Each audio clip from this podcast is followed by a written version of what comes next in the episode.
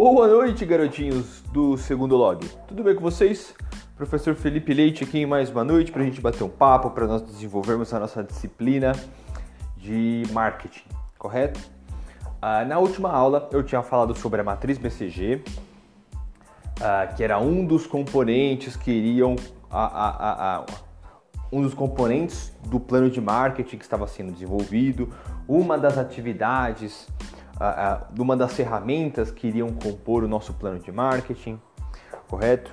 Então, na aula de hoje, eu vou reforçar esses conceitos com vocês do, do, de uma forma mais sucinta, mais breve, para deixar tempo para vocês executarem desse trabalho.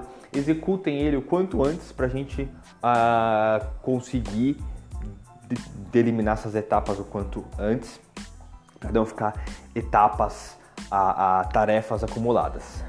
Certo, pessoal? Então, ah, para já adiantar, de atividade eu pedi para que vocês executassem o dessa ferramenta da matriz BCG ah, com um exemplo em cada produto, pelo menos um exemplo em cada produto. Professor, posso colocar mais? Obviamente, fique à vontade para destrinchar quantos produtos da empresa que, que, que vocês escolheram vocês acharem melhor, tá bom? Ah, mas obrigação mesmo é um produto por empresa, já dá pra gente compreender, já dá pra gente ter uma dinâmica dessa empresa e dos seus produtos. Beleza, pessoal? Fiquem com a aula então.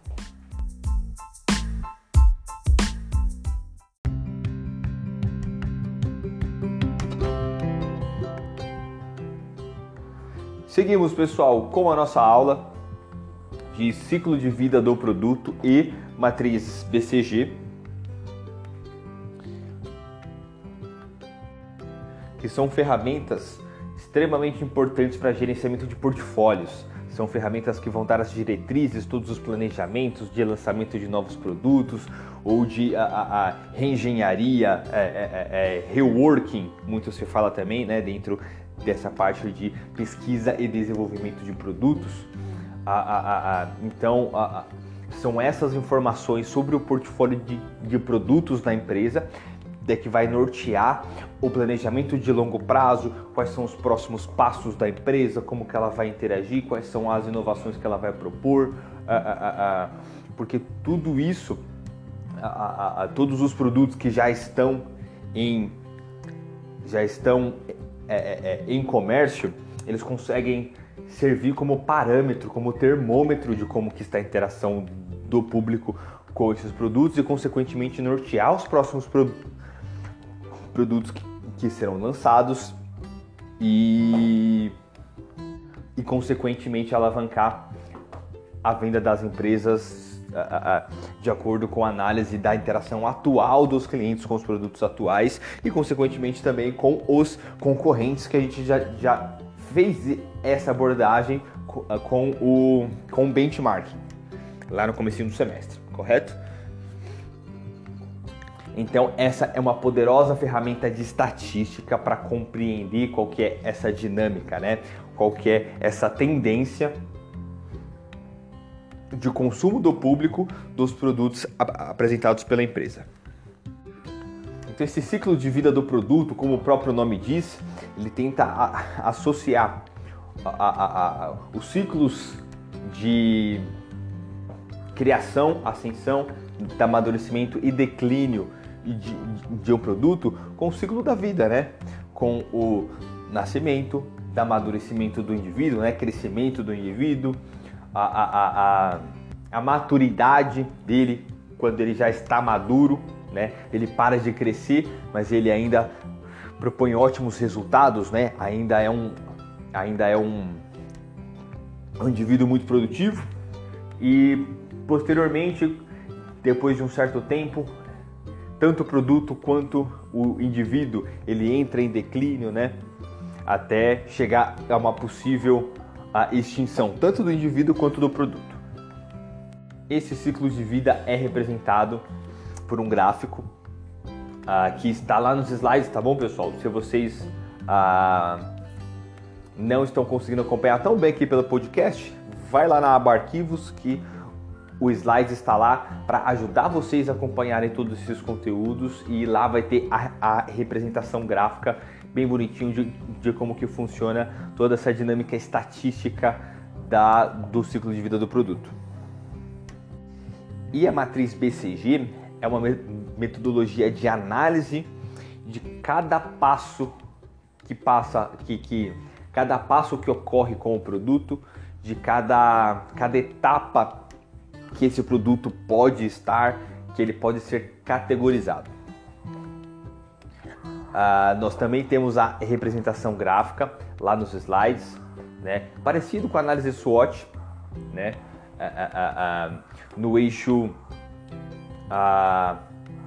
vertical estão em azul o crescimento do mercado, pode ser um alto crescimento de mercado ou um baixo crescimento do, do, do mercado, e na vertical é, em amarelo está a participação relativa de mercado. Se for um alto crescimento com uma alta participação, é o produto estrela.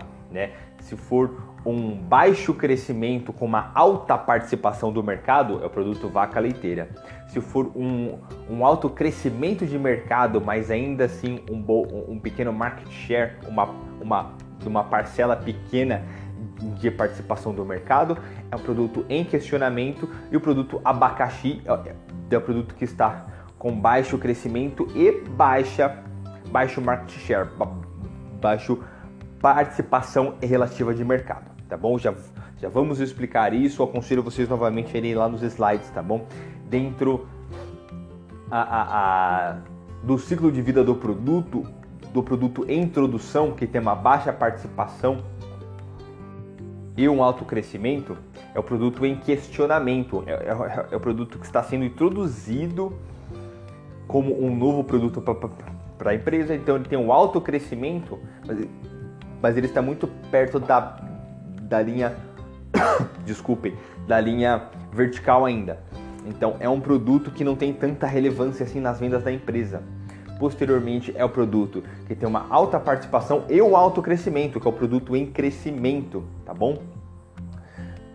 é o produto também chamado de, de produto estrela. Então é, é, um produto que já tem um grande impacto nas vendas da empresa e consequente e também tem um grande crescimento de novos clientes, tá bom? Então, mês a mês, ano a ano, ele vem sempre a, a, a, surpreendendo no seu crescimento e já tem um, uma grande carteira de clientes, tá bom? Posteriormente, temos o produto vaca leiteira dentro desse gráfico, que é o produto que já adquiriu uma maturidade, então ele já tem o público cativo dele, ele não cresce mais de público né? Então a, a, a, o, o, não tem um crescimento dentro desse produto, mas ele é responsável por uma grande parte das vendas dessa empresa. Então todo o, o todo, todo o mercado, todo o público já conhece esse produto, já consome esse produto. Então ele não tem mais espaço para expansão.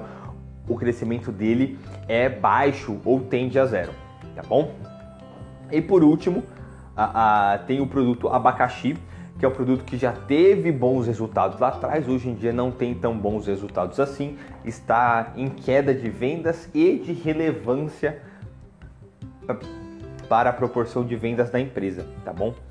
Ah, existem diversos argumentos que, que, que podem ser utilizados para se manter dos produtos abacaxi, porque mesmo quando um, um, um produto ele tem uma baixa relevância em um baixo crescimento, ele pode estar atrelado a outros produtos que podem trazer bons desempenhos para a empresa. Né? Então nem sempre é interessante descontinuar o produto abacaxi, muitas vezes é interessante manter sim, por mais que ele não tenha tanta relevância, por mais que ele não tenha crescimento, pelo contrário, ele pode até cair de, de, de, de rendimento.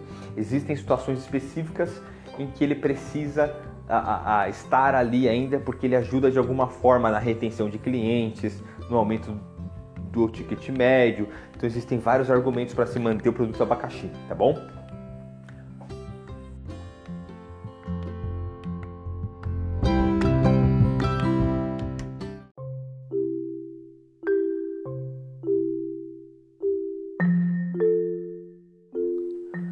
Então é isso aí, pessoal. Vocês já tiveram a explicação do conteúdo da matriz BCG.